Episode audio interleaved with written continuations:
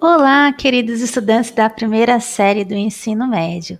Na nossa primeira aula de sociologia, em formato de videoaula, eu expliquei para vocês o que é sociologia enquanto ciência, do que ela se ocupa, qual que é o seu objeto de estudo e como ela surgiu, em que contexto histórico e a partir de qual necessidade. Para a nossa aula de hoje, né, a partir desse episódio do podcast, nós vamos estudar duas temáticas que servem de fundamento para tudo que ainda nós vamos compreender nas próximas aulas e que é preciso ter em mente né, de forma bem distinta o que são, que são os tipos de conhecimento provenientes do senso comum e o conhecimento proveniente do, do conhecimento científico. Vamos entender o que são esses dois tipos e sobre qual se baseia o estudo da sociologia. Para a aula de hoje, vocês deverão, primeiramente, ouvir com atenção esse episódio, que também foi disponibilizado no nosso canal oficial, no grupo do WhatsApp e também no Classroom. Vocês devem fazer o registro no caderno conforme aparece para vocês no plano de estudo que também foi disponibilizado, realizar a atividade contida também no plano de estudo e ler o material em PDF que foi encaminhado.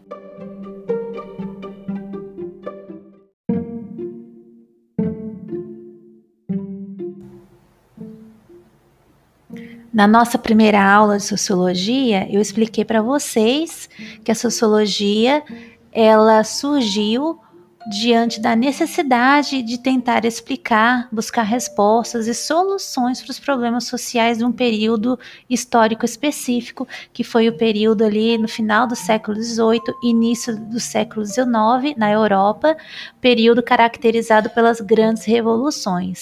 E para que ela se tornasse né, a ciência que estuda propriamente a sociedade, a sociologia precisava então é, se colocar como uma área de conhecimento que tivesse um rigor científico. E diante disso, dessa característica e dessa necessidade de a gente compreender o que é de fato a sociologia e a sua importância, eu trago para vocês o tema senso comum versus conhecimento científico. O que é senso comum e o que, que é conhecimento científico, quais são as diferenças existentes entre eles.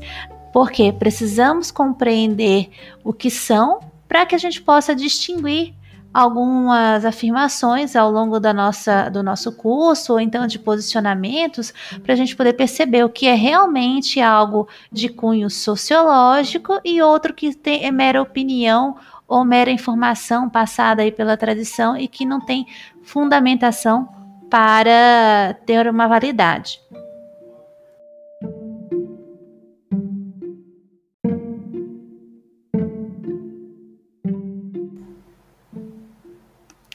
Antes de nós entrarmos na definição exata do que é o conhecimento do senso comum e o conhecimento científico, eu vou apresentar para vocês alguns exemplos que estão no nosso plano de estudo para ficar mais fácil a nossa compreensão e essa separação. Então acompanhe comigo. Cortar o cabelo na lua crescente faz com que ele cresça mais rápido. Gato de três cores é sempre fêmea, Nunca vi um macho, um gato macho de três cores. Manga com leite é uma mistura mortal. Chá de boldo faz bem para o fígado. Aprendi com a minha mãe, que aprendeu com a minha avó, que aprendeu com a minha trisavó e assim por diante. A camomila é conhecida por sua propriedade anti-inflamatória, cicatrizante, antibacteriana, calmante e analgésica. É frequentemente usada para o tratamento de feridas estomacais, insônia, cólicas, dores de cabeça, queimaduras, entre outros vários problemas. Os gatos machos de três cores existem sim, Embora seja muito raro vê-los, deve-se a uma anomalia cromossômica. Esses gatos, em vez de terem dois cromossomos sexuais X e Y possuem três: X, X e Y. Por terem dois cromossomos X, podem apresentar o preto e o alaranjado como as fêmeas, porém, geralmente são estéreis.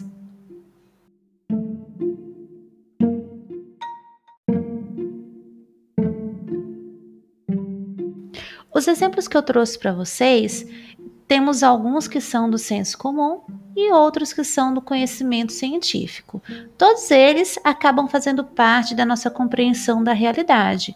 Porém, os primeiros, que são do senso comum, têm um impacto muito maior na nossa aceitação, porque são os passados por meio da educação, da tradição, é um conhecimento que passa ali pela experiência e é justamente essa de geração para geração que valida no nosso consciente a sua eficácia. Então, quando a avó ensina para a mãe, que ensina para a filha, o chá de camomila como sendo algo bom para cólica, para reduzir cólicas menstruais, estomacais, para dor de cabeça e tantas outras coisas, né? esse conhecimento ele se dá por meio do conhecimento tradicional, que é aquele conhecimento do senso comum. Sabemos que pode até realmente ser bom para aquilo, porém não sabemos o porquê é bom.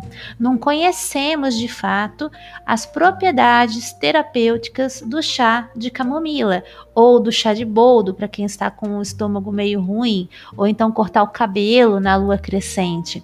Alguns conhecimentos do senso comum já têm validade científica, outros ainda né, é baseado simplesmente nessa tradução, tradição e não tem fundamentação científica.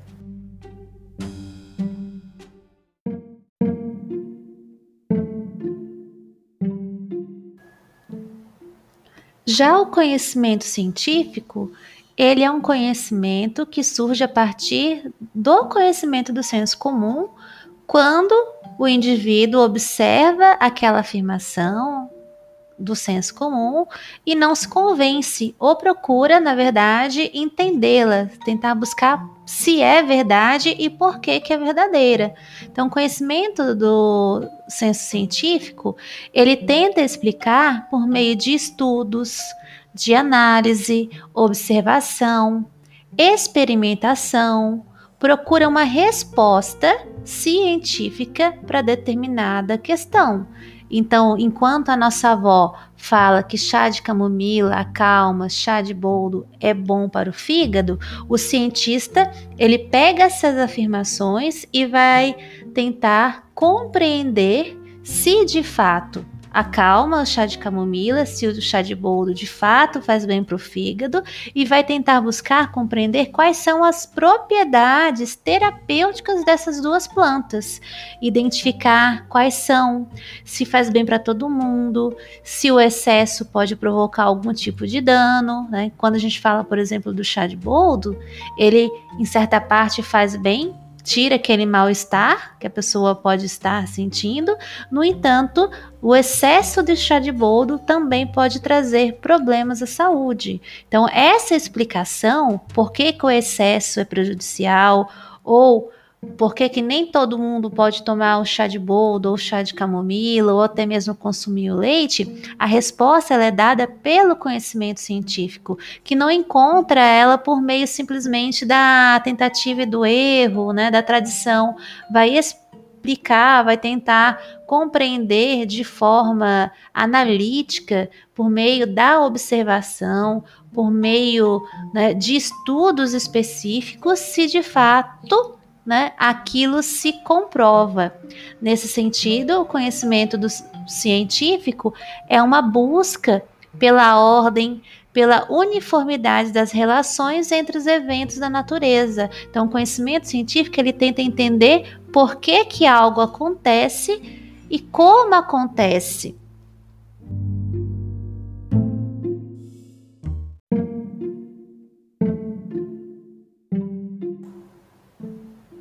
O conhecimento científico, meninos, ele lida com problemas mais complexos e procura explicar né, esses problemas por meios científicos, por explicações científicas que independam da crença, da cultura ou da tradição de determinado grupo social de uma sociedade. A característica principal dele é que ele é racional ele apura os fatos para chegar a uma conclusão exata de questões muitas vezes já concluída pelo senso comum. Muitas vezes a resposta o senso comum já tem, porém não sabe explicar o motivo, o porquê daquilo ali. E aí a sociologia quando ela surge no século final do século XVIII, início do século XIX, como ciência para estudar a sociedade, ela tenta sim superar esse conhecimento do senso comum e tenta transformar a sociologia numa ciência tão clara, tão objetiva e fiel aos critérios científicos, tal como a matemática, a física, a química, a astronomia. Então, é um objetivo né, que traz para a sociologia né, uma credibilidade, porque tenta afastar dela uma mera interpretação ou uma opinião que uma pessoa tenha a respeito de um problema social. Quando a gente fala, por exemplo, que é, os problemas sociais do Brasil são decorrentes da característica do povo, porque o povo brasileiro não gosta de trabalhar. Né? Isso é uma ideia que foi disseminada na cultura brasileira e que nós não nos questionamos, né? Não nos contrapomos em relação a ela. É uma ideia do senso comum. E quando alguém fala que o Brasil tem problemas sociais, tem dificuldade para se desenvolver como outros países de primeiro mundo, e a gente é, explica isso por meio dessa afirmação de que o brasileiro não gosta de trabalhar, nós não estamos buscando a resposta correta, nós estamos pegando uma afirmação do senso comum que não traz para gente né, algo de verdadeiro, porque tentar explicar os problemas sociais com essa afirmação não serve e não deve servir, não deve fazer parte no, do nosso repertório, né? Porque simplesmente a gente naturaliza um problema ou a gente acredita que não vai poder mudar porque o brasileiro é desse jeito um país que passa por dificuldades econômicas, sociais, educacionais, não tem uma única resposta, uma única explicação para esse conjunto de problemas. São vários os fatores, várias as ações que precisam ser feitas, várias carências que precisam ser supridas e que não é uma única resposta que vai dar conta de tudo. Então, esse olhar mais crítico em relação a esse tipo de afirmação se faz necessário. E a sociologia, ela nos permite superar esse senso comum, quando na verdade ele mescla, né? Ele mascara, ele impede que a gente realmente entenda o problema, ou pior de tudo, na que a gente naturalize um problema que tem solução. Quando a gente fala, por exemplo, que a violência sempre existiu, a corrupção chegou no Brasil em 1500, não vai mudar nada, isso é uma ideia de naturalização, é uma ideia de, co de conformismo, de que então, se existiu até hoje, então não, não vai modificar. E é claro que pode modificar, porque não é algo natural, é algo criado e construído socialmente. E se ele é criado e construído socialmente, ele também pode ser desconstruído socialmente. Ele pode ser né, pensado de uma outra forma, atitudes podem ser é, tomadas com outro olhar, com outro sentido.